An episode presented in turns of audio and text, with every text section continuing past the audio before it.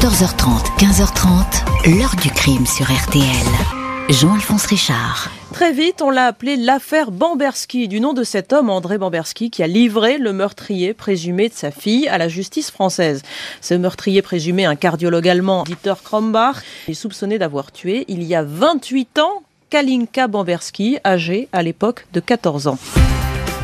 Bonjour, 29 ans, c'est le temps qu'un père a mis pour rattraper le meurtrier de sa fille et le faire juger devant une cour d'assises. Toutes ces années, André Bamberski aura porté tout seul, à bout de bras, ce combat où la justice s'était montrée tout d'abord inerte, avant de se révéler impuissante, puis désarmée.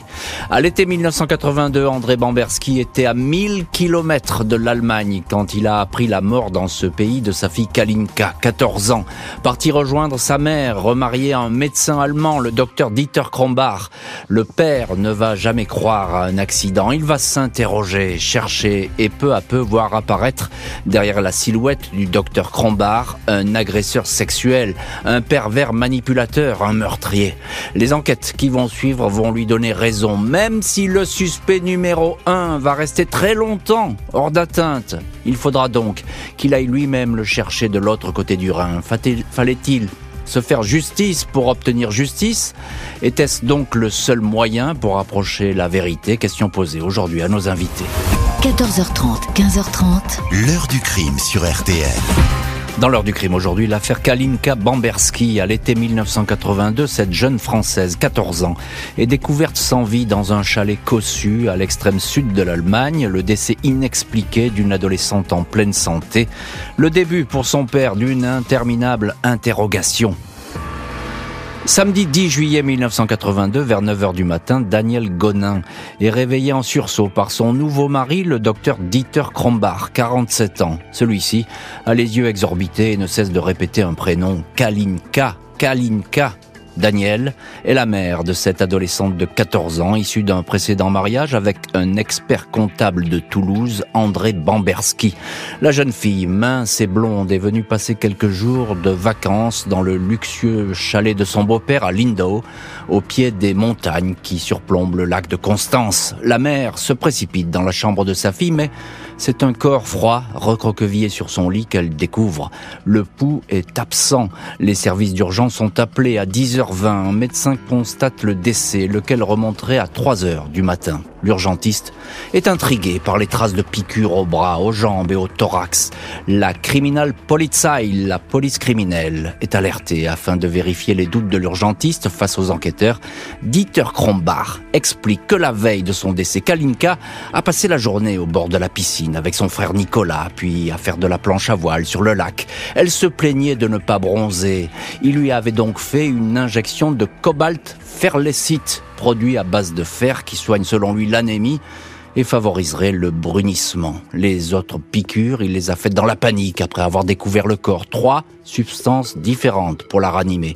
L'autopsie détecte des traces de sang à l'entrejambe, une détérioration des parties génitales et des résidus blanchâtres que le légiste ne prend même pas la peine de faire analyser. Aucune conclusion, les causes de la mort sont déclarées inconnues. Le commissaire Gebat, chargé du dossier, ne voit là rien de suspect. 17 août, le procureur de Kempten classe l'affaire. Septembre 82, deux mois après le décès, André Bamberski reçoit le rapport d'autopsie. Le père de Kalinka parle et lit l'allemand. Il est tout de suite alerté par ces constatations troublantes. Il s'interroge sur les injections du docteur Krombach et sur sa personnalité, notable local, très respecté des autorités qui semble avoir ses entrées partout, et qui connaît les légistes qui ont procédé à l'autopsie. André Bamberski vient d'enterrer sa fille au cimetière de Pêchebusque, près de Toulouse, là où il vit. Il veut des explications. Deux mois plus tard, il obtient que le dossier d'autopsie soit étudié par le professeur Span de l'Institut médico-légal de Munich. Le professeur demande qu'on lui fasse parvenir les parties génitales prélevées sur le cadavre. On lui répond que celles-ci ont été replacé dans la dépouille. Le professeur ne peut guère aller plus loin. Il mentionne toutefois que l'hypothèse de l'administration d'une substance toxique dont le dépistage après la mort est impossible n'est pas exclue. Il émet aussi des doutes sur l'heure du décès. André Bamberski, bientôt épaulé par l'avocat parisien François Gibault, frappe à toutes les portes en Allemagne, en France, lesquelles se ferment les unes après les autres. Son appel pour faire rouvrir le dossier est rejeté par le parquet de Kempten. Le père fait circuler des pétitions, écrit aux autorités des deux pays, alerte les journaux. Trois ans après la mort, le procureur général de Munich demande enfin de nouvelles expertises. La même année, la juge parisienne Sabine Foulon est saisie du dossier. Elle demande l'exhumation de Kalinka. Sont stupéfaits. Les organes génitaux de la victime sont absents. Contrairement à ce que disait le procureur de Kempten, ils n'ont jamais été remis à leur place. Comme par hasard, les scellés sont déclarés La professeure Michel Rudler examine le corps. Elle écrit Je suis formelle.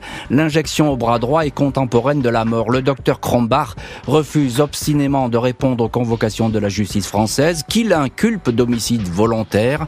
9 mars 95, il est condamné par contumace, en son absence donc, à 15 ans de prison. La justice oublie toutefois de décerner un mandat d'arrêt international. Un article du Figaro va révéler que Crombard n'est pas recherché. Un mandat d'arrêt international va alors être délivré contre le docteur, lequel va être soupçonné d'une série d'agressions sexuelles. 11 février 97, 15 ans après la mort de Kalinka, le nom du docteur Dieter Crombard réapparaît une jeune patiente, Laura S., âgée de 16 ans, dit être allée le consulter pour des maux d'estomac. Le médecin lui a administré trois sédatifs. Elle a sombré dans un demi-sommeil mais elle se souvient qu'il l'a déshabillée, violée, a fait sa toilette et l'a rhabillée. Elle porte plainte. L'expertise médicale accable Crombard qui finit par reconnaître une erreur de jugement. Il comparait le mois suivant devant le tribunal de Kempten. Pour lui, c'était juste un spectacle. Son attitude était bravache. Il n'a expliqué aucun regret, confie un témoin. Cinq femmes font alors savoir qu'elles ont subi le même sort, mais le tribunal rejette les plaintes. Le docteur Crombard, 62 ans, est condamné à deux ans de prison avec sursis. Il est libre. En Allemagne, la presse s'étonne de ce verdict de clémence. En France, André Bamberski voit à travers cette condamnation la preuve supplémentaire que Krombar est un violeur à la seringue. Le père de Kalinka continue à faire le siège du médecin jusque sous ses fenêtres dans la petite ville de Lindo, distribuant des tracts alertant l'opinion sur un homme qui se dit désormais malade du cœur. Il déclarera un jour avoir été victime de sept infarctus. 7 janvier 2000, le docteur Krombar est dans le train qui relie la gare de Saint-Margrethen en Suisse à celle de Bregenz en Autriche. Les douaniers de Bregenz l'interpellent car quelques semaines auparavant, André Bamberski a fait la tournée des postes frontières suisses et autrichiens, expliquant que le dénommé Krombar était recherché par la France. Le médecin est écroué à la prison de Selkirch. Les autorités françaises demandent son extradition 2 février. Le tribunal d'Innsbruck estime qu'aucune suite ne peut être donnée à cette requête aucune assignation à résidence en Autriche n'est ordonnée. L'insaisissable Dieter Krombach retrouve la liberté. Il repart en Allemagne sans être inquiété. Le père de Kalinka et la justice française ont raté le suspect qui était à leur portée. André Bamberski et son avocat se demandent si Krombach, qui n'a cessé de passer entre les gouttes contre lequel aucune enquête n'est ouverte en Allemagne si Krombach ne bénéficie pas de protection au placé. L'homme aurait travaillé des années durant dans des ambassades. Une journaliste du Schwabische Zeitung assure qu'il est un notable parmi les notables. Rouvrir l'enquête aurait amené à déjuger trop de gens. Daniel Gonin, la mère de Kalinka, qui au début avait défendu Dieter Krombach, a divorcé et souhaite désormais qu'il soit jugé. Elle explique au juge que la nuit de la mort de sa fille, elle a dormi d'un sommeil anormal normalement lourd, l'enquête révèle que par le passé, le docteur lui a déjà donné des somnifères afin qu'il soit tranquille pour recevoir des maîtresses à la maison près du lac de Constance. André Bamberski lance une pétition adressée à la garde des Sceaux. Il écrit et demande que soient prises d'urgence toutes les mesures pour faire arrêter l'assassin et le juger définitivement. J'ai reconnu et j'ai précisé que j'ai donné mon accord pour que Krombach soit effectivement amené en France. Mon seul objectif, c'est que la justice soit exercée et exécutée pour la mémoire de ma fille. Dimanche 18 octobre 2009, le commissariat de Mulhouse est averti de la présence d'un homme ligoté sous le porche d'un immeuble dans une petite rue proche du tribunal. C'est André Bamberski qui a appelé la police. Il précise que l'individu s'appelle Dieter Krombar et qu'il est recherché par la France. Les policiers découvrent le médecin allemand dans un grand état d'épuisement, blessé au visage. Il est hospitalisé. André Bamberski, qui séjourne dans un hôtel de Mulhouse, est aussitôt soupçonné d'être derrière l'enlèvement de Krombar devant le juge. Il raconte avoir effectivement accepté la proposition d'un homme originaire d'Europe de l'Est d'enlever le médecin en Allemagne. Samedi, il a reçu un appel lui demandant de se rendre tout de suite à Mulhouse. Il avait avec lui 20 000 euros pour le ravisseur. André Bamberski est mis en examen pour enlèvement, placé sous contrôle judiciaire. Les autorités françaises n'ont rien fait pour son extradition compte tenu de la prescription. Il allait être absous. Je voulais en finir avec cette affaire qui mine ma vie, dit Bamberski. Dieter Krombar, 74 ans, recherché par la France depuis 1993 et transféré à Paris. Il dément être impliqué dans la mort de Kalinka. Son avocat, maître François Serre, dénonce l'enlèvement, demande une remise en liberté. Mais le médecin est écroué à la prison de Fresnes. Malgré ses demandes répétées, le docteur Krombar va rester en détention jusqu'à son procès en assise. Mardi 29 mars 2011, Dieter Krombar, 75 ans, vieilli, amaigri, affaibli, se déplaçant avec une béquille dans le box de la cour d'assises de Paris. Procès interrompu au bout de trois jours, l'accusé a fait un malaise cardiaque. Six mois plus tard, 4 octobre, le procès peut démarrer. L'accusation le présente comme l'homme qui a voulu violer Kalinka et lui aurait administré pour cela un puissant sédatif.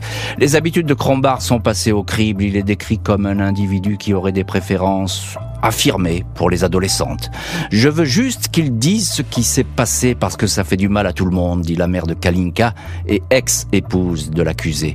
Le docteur Krombar, voûté, regard écarquillé derrière de grosses lunettes, apporte des réponses courtes, parfois confuses. Il reconnaît avoir fait une injection de cobalt ferlécite à Kalinka, mais en aucun cas il ne l'a violée et n'a voulu la tuer. L'avocat général demande que l'effet de meurtre soit requalifié en violence volontaire ayant entraîné la mort sans intention de la donner. Après deux semaines d'audience, Dieter Krombar est condamné à 15 ans de prison.